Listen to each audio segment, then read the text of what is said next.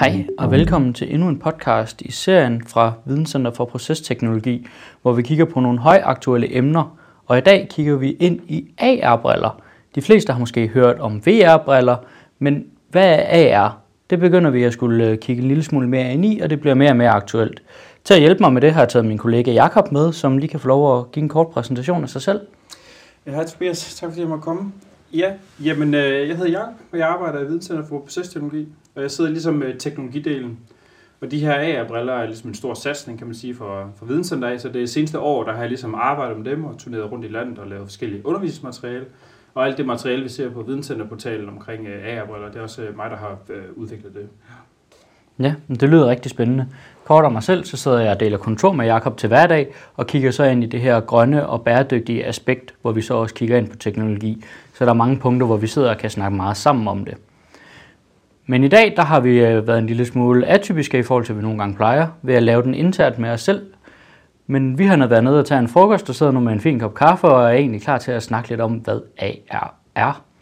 Og vi har et par briller liggende, som man kan snakke lidt ud fra, så vi forhåbentlig kan give et bedre visuelt billede til jer gennem den her podcast. Men jeg tænker egentlig, at vi starter helt kort. Hvad er forskellen på AR og VR egentlig, og hvordan er det udbredt? Ja, lige præcis. Ja, i Videnscenter har vi jo både VR og AR-briller.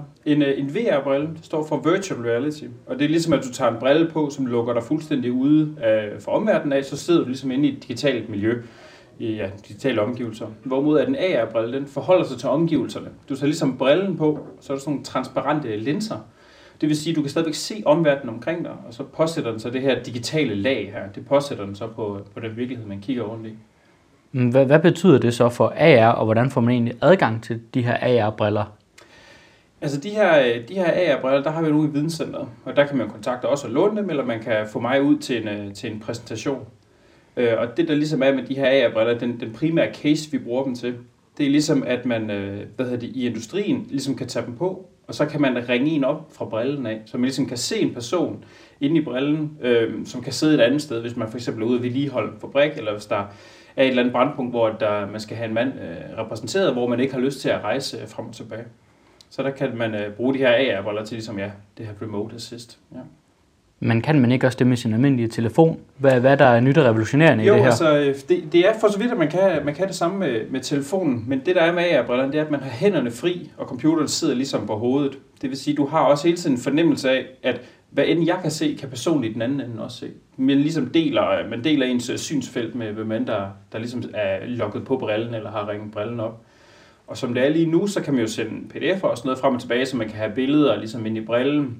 Men det er jo også sådan, at man kan sende 3D-modeller frem og tilbage, sådan så at personen bag PC'en gerne vil illustrere en 3D-model til personen med brillen på, så kan man sende den igennem internettet, og så kan man ligesom se en fysisk volumenenhed af det emne, som man snakker om. Ja, men det lyder også interessant i forhold til, hvordan det adskiller sig. Vi vil kigge en lille smule ind i historien bag dem her. Der er måske nogen, der kan huske nogle af, jeg vil kalde det de første i forhold til de her Google-briller, eller Google Glasses, som der var. Hvordan er historien egentlig? Ser vi hen imod, at det er lidt ligesom med bogen og filmen fra Ready Player One, med at man bare får et eller andet på hovedet, og så har du din helt egen verden, du kan leve ind i, eller hvor ligger det egentlig på den skala? Altså, så vidt jeg har forstået Ready Player One, så er det faktisk VR, altså, hvor du lukker af ligesom for omverdenen, så det er jo ikke tilfældet her. Men man kan sige, at sammenligningen med Google Glass, den er meget relevant. Altså, de bruger nogle andre teknologier til deres skærme og sådan noget, og Google Glass havde ligesom det formål, at det var øverst til venstre i ens synsfelt. Der var der ligesom sådan en lille skærm med en lille smule nyheder. Det, der svarer til mængden af information, du kan se på overfladen af et Apple Watch, for eksempel. Altså sådan en lille smule information. Hvorimod det, som de her HoloLens-briller, som er dem, vi har, altså nogle briller fra Microsoft af, der er det ligesom, der går de efter at dække hele synsfeltet. Og det er nok, lad os sige, 90% af synsfeltet, som de dækker, ja. Så der er nogle flere muligheder, fordi det ligesom er ja, det komplette synsfelt, som de tager udgangspunkt i.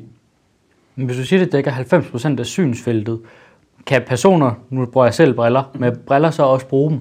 Ja, lige præcis. Den teknologi, som sidder i linserne, det er det, der hedder Laser Wave Guide-linse. Og der kan man godt have briller inde bagved, og de kaster ligesom lyset ind mod ens øjne, ligesom det kommer fra omgivelserne af. Og der, hvis du har briller på, så er der ligesom den normale, man kan sige, omsætning igennem linsen i ens briller. Så du kan godt have briller på inden under de her HoloLens-briller. Ja, nu begynder vi at sange en lille smule ind i teknologien. Mm-hmm. Vil du prøve at snakke om det lidt mere detaljeret. Hvordan er teknologien egentlig? Hvordan virker det? Jeg kan se på dem, vi har liggende, der sidder noget, der ligner nogle kameraer forrest. Hvordan fungerer det? Altså, vi sidder jo her med enheden foran os, men ja, så der sidder ligesom nogle kameraer, der kigger ud i omverdenen, og så sidder der en 3D-scanner. Og den 3D-scanner, den bygger ligesom en 3D-model af det lokale, du er inde i. Og så når den ligesom kan se, at lokalet, at du ændrer lokationen inde i lokalet, så opdaterer den ligesom, hvor de forskellige emner er inde i lokalet.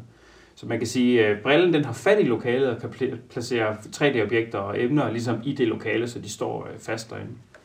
Så sidder der også et HD-kamera foran i midten, som er ligesom det, der kigger frem i et synsfelt, og det er så det feed, der bliver ligesom sendt til, hvem man har telekonferencer med. Det er så det der Microsoft Teams, som den her den bruger. Så derfor har den ligesom det her kamera-feed, og så laver en 3D-model af det lokale, man står i. Hvordan så, når vi har hele den her computer på hovedet? Jeg går ikke ud fra, at man har en stor boks med en stationær gemt i baglommen. Hvordan har man fået hele computeren ind, så det kan fungere, uden at det bliver for tungt, og man er ved at vælte, bare man kigger til den ene side? Ja, men det er jo det. Altså, man kan godt sige, at de her briller, det er et lille mirakel. For der sidder det i dem, der svarer til en meget kraftig mobiltelefon, hvor der ligesom sidder altså scamdriver og alt sådan noget, ligesom til at drive brillerne med. Og så sidder der også et batteri i, hvor der cirka er 2 timers drift med opkald. Men det er meget imponerende, at det overhovedet kan lade sig gøre, at konstruere dem og få man kan sige, en mobiltelefon-klasse enhed til ligesom at drive en så avanceret proces, som vi har her.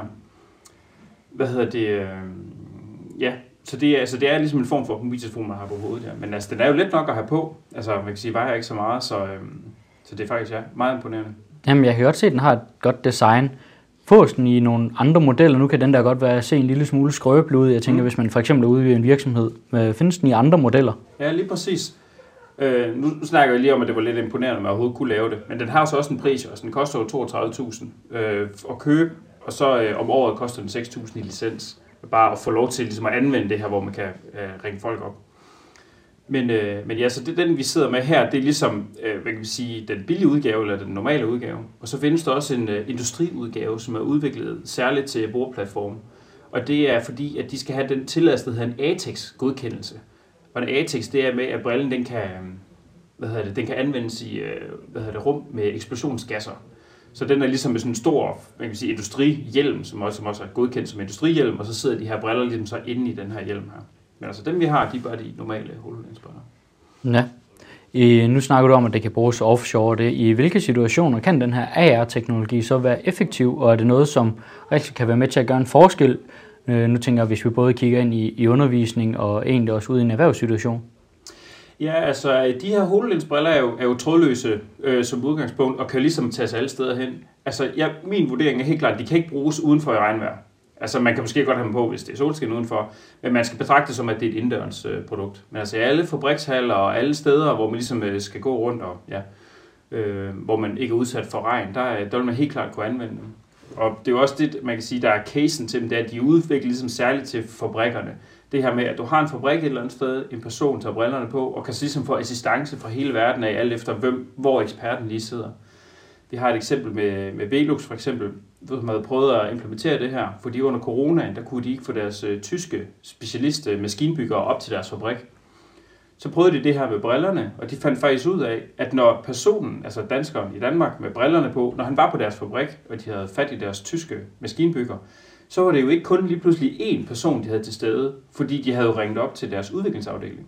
Så det var lige pludselig 4 eller 5 specialister, de havde til stede i fabrikken igennem brillerne, og hvor de jo ligesom kunne stille alle de specialiserede spørgsmål, alt efter hvad det var for en problemstilling, de stod med. Så de synes faktisk, det var en fordel at have brillerne, frem for at det var én person, der mødte op fysisk. Ja, nu nævnte du det her med prisen før tidligere, og de ikke er lad os kalde dem billige og i indkøb. Så det kan måske også være med til at afskrække nogle virksomheder, som jeg tænker, virksomheder skal have en vis størrelse. Men hvad tænker du egentlig i forhold til produktionstab, hvis der er en maskine, der går ned, frem for hvor hurtigt de så egentlig kan, lad os kalde det, tilbagebetale sig selv? Ja, det er jo lige det. Altså, man skal jo finde områder, hvor det skal bruges. Altså, man kan sige, en skoleelev, er det ikke mange penge at bruge 32.000 på ham? Altså, hvis man sammenligner det med alt muligt andet, man kan sige, hverdagsmateriel, så er det jo mange penge. Men man skal tænke på, at i industrien, der, når maskinerne står stille, koster helt vanvittigt. Jeg ved blandt andet, at for enden af Toms chokoladefabrik, for enden af en af deres produktionslinjer, der står der en robot. Og for hver time, den robot er nede, det koster 100.000 kroner, ligesom hele det her pipeline, og alt, hvad der skal wastes og kasseres. Og når teknikere, når de ligesom har tekniske problemer på de forskellige fabrikker, og enten skal køre landet rundt, eller ligesom skal ud og rejse, jamen bare det, du kører hen til lufthavnen og skal have en flyver et eller andet sted hen, allerede på det tidspunkt, der er brillerne allerede tjent hjem igen, før du er hjemme igen. Plus at med en HoloLens-brille kan man også sige, hvis den allerede er on-site, altså lad os sige, du gerne vil indkøre en fabrik et eller andet sted, hvis den allerede er on-site, så problematikker, hvor man ligesom ikke kan løse det på fabrikken, hvor man normalvis tilkalder en tekniker, så kan man jo ligesom prøve, at en bare on-site, som ikke har noget viden om det, kan prøve at tage brillerne på, vise den case ligesom igennem internettet til dem, der ligesom har ansvar for at indkøre fabrikken, sådan så man kan se, hvad er problemstillingstypen, kan man ligesom nå det, eller gøre det gennem den her remote tilgang her. Og det kan man hurtigt tjene hjem. Og i øvrigt også bare en masse transport med. Altså der er jo selvfølgelig flyrejser, men også bare hvis du skal køre fra Sjælland til Aalborg eller et eller andet. Altså der er jo meget at vinde, også hvad man kan sige, sådan en bæredygtighedsperspektiv med, at hvis man kan løse det gennem de her HoloLens-briller og bliver god til det, så kan man have både stor besparelse, men også for klimaet. Ja, det er jo lige noget, der falder ned i min pose, noget som jeg er glad for at høre, når vi også begynder at kigge ind og sige, hvordan kan teknologien egentlig også hjælpe med den grønne omstilling og med at opnå noget mere bæredygtighed. Og jeg ved også i forhold til, at alle virksomheder skal til at lave de her ESG-rapporteringer, at der lige pludselig, hvis man kan spare en flyrejse eller en masse kørsel væk, jamen, så er der en masse at hente inde på det. Men jeg tænker egentlig også i forhold til det, at når der er en, der ikke rigtig ved så meget om det, at det er godt at bruge i undervisning, for eksempel til sidemandsoplæring. Jeg ved, at I har prøvet nogle forsøg her på skolen omkring det. Vil du lige prøve at tage os lidt igennem det, og hvilke resultater det egentlig gav? Ja, altså man kan jo sige, brillerne er ligesom inde i det område, som handler om tilstedeværelse. Altså det er ligesom en udbygning eller overbygning tilstedeværelse. Altså man kan sige, det man skriver en mail frem og tilbage, ligesom er et niveau. Hvis man så ringer op på telefonen, så er det ligesom næste niveau. Hvis du ringer op på FaceTime, så er det næste niveau. Og det her, det er så ligesom et yderligere niveau af tilstedeværelse. Så omkring det her oplæring, der er det jo, at hvis du har en elev eller en ny svend eller noget i den stil, og man ligesom er lidt nervøs for, jamen, vil han kunne løfte opgaven? Altså, skal han have noget mere undervisning, eller vil han kunne løfte opgaven? Der kan man ligesom sende ham afsted ud på siden med de her briller. Og så hvis han ikke kan løse opgaven, jamen, han kan tage brillerne på, og så kan han ligesom blive guidet af en mester eller en tekniker igennem brillerne. Så rent undervisningsmæssigt, der kan du ligesom få en person til stede, ligesom når du er i gang med at lave din opgave. Og udover ligesom det her med at decideret have en person, der ligesom ringer op, så brillerne kommer også med et program, der hedder Guides, og det er også noget, vi har udviklet nogle forløb til her i Videnscenteret. Og det her Guides, det er, at brillerne de forholder sig til det anlæg, du står på. Så hvis du skal for eksempel oplæres et eller andet anlæg, eller oplæres en eller anden proces, så kan du scanne anlægget, og så kan brillerne ligesom bruges til, at de kan sige, gå over til den her enhed, tag den her nøgle, gå tilbage igen, påmontere det her. Altså ligesom hvor at lokationerne i lokalet ligesom er gemt i brillen, hvor den kan guide en rundt, hvor den ligesom kommer sådan nogle skilte op med sådan noget tekst og billeder og video omkring, hvad skal man gøre i de forskellige steps i den her proces. Og det har vi haft meget succes med over ved procesoperatørerne. Ja, jeg tænker i hvert fald, det er rigtig godt at bruge i undervisning, og egentlig også ude ved virksomheder, når de skal oplære nogle folk. Ved vi, om der er nogle eksempler på nogle, der bare siger, i Danmark er virksomheder, som bruger den her teknologi til det? Ja, altså jeg ved, at Novo Nordisk de er langt fremme i skoene, og de har allerede implementeret guides på nogle af deres maskiner. Og det er simpelthen, at en ny person, der skal lære at vedligeholde og starte maskinen op, eller lukke ned, eller rengøre, noget i den stil, han tager brillerne på, så går han over til maskinanlægget, hvor der ligesom er sådan en QR-kode, som er en form for anker, det er et teknisk navn af et anker, som man ligesom scanner, og den QR-kode, de så ud fra den, at alle punkterne på maskinen ligesom er lagt ind i brillen. Og så er det så, at de så gennemgår, at man går over til det her rør, trækker den her, afmonterer det her, renser det her på den her måde, og der er ligesom video og det hele i brillen. Så der ved jeg, at de arbejder med det, og det er så, man kan sige, den samme slags materiale, vi har duplikeret i vores, hvor vi ligesom har lavet nogle egne cases på nogle af vores egne anlæg. Ja, og det er også brillerne, der læser den her QR-kode, ligesom man kan på telefonen. Ja.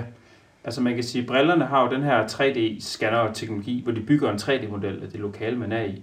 Og det, som den her QR-kode gør, det er, at den sætter ligesom en form for nulpunkt i lokalet. Sådan så i forhold til det punkt, der er alle koordinaterne ligesom placeret omkring, hvor er tingene i lokalet.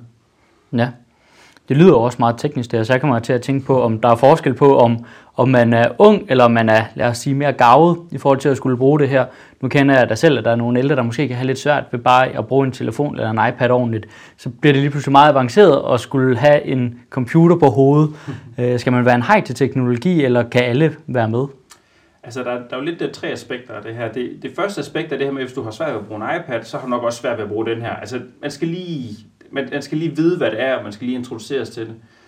Og så fordi, at man kan sige, at man har den på hovedet, og ligesom går efter at gøre den let væk, så kan man sige, at nogle steder er den også lige, der skal man lige vente et sekund, eller lige vente halvandet sekund, så man skal have en fornemmelse af, ligesom at når brillen den arbejder lige på at starte noget op, eller lukke noget ned, så skal man lige vente lidt, altså halvandet sekund, eller sådan noget i den stil. Så man skal være sådan lidt glad for teknologi, for ligesom at kaste over den her. Lad os sige, at næste generation af de her briller er sikkert meget hurtigere og bedre, men den aktuelle version, der skal man lige koldt vand i blodet, og lige være lidt på brillens side.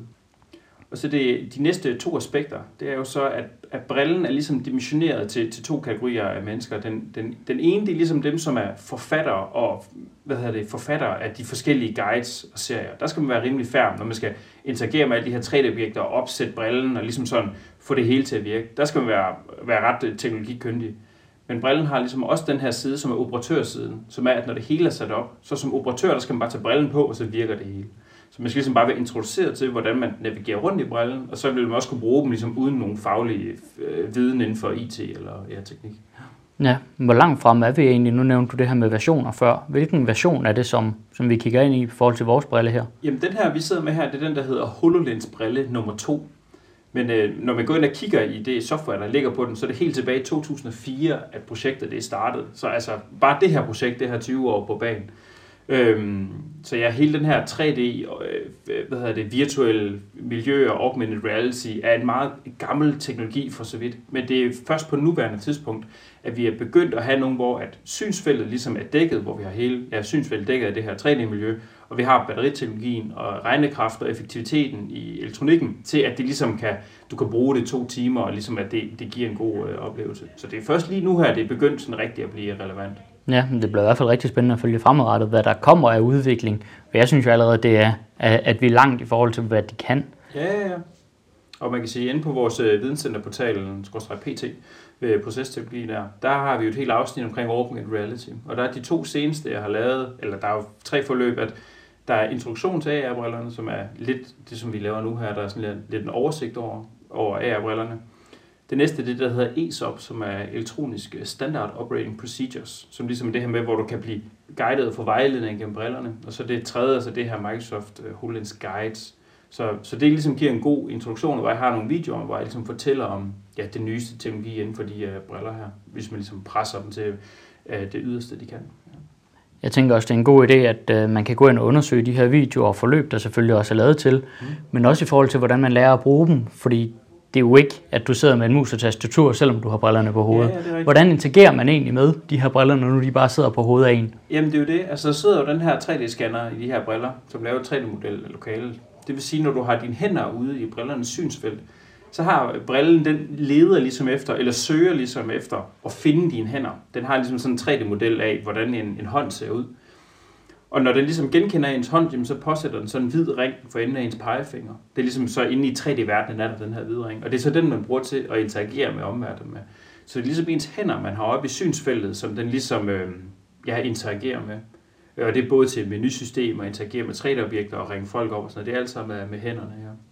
Altså teknisk set, så kan du også godt koble en Bluetooth-mus og et Bluetooth-tastatur til brillen, men den er ligesom dimensioneret til og bygget til, at det er udelukkende af hænderne, man bruger til at interagere med den. Ja, det lyder i hvert fald smart. Og igen, hvis man vil lære mere, så kan man gå ind på videnscenterportalen /pt. Der ligger en masse forløb, og egentlig også nogle artikler omkring, hvad AR-brillen er og hvordan man kan bruge det. Og hvis man vil vide endnu mere, eller gerne vil prøve af de her briller, så tager både Jakob og jeg nogle gange også os begge to ud og holder nogle oplæg, nogle foredrag omkring det, hvor vi så tager brillerne med, og man kan prøve. Ja. Og det er også inde på videnscenterportalen /pt, at man kan finde vores kontaktoplysninger derinde. Ja, og vi kører rundt i hele Danmark, så vi kommer alle steder hen. Ja. Efter din egen vurdering, er AR-teknologien så kommet for at blive? Ja, selve AR-konceptet, det er helt klart kommet for at blive.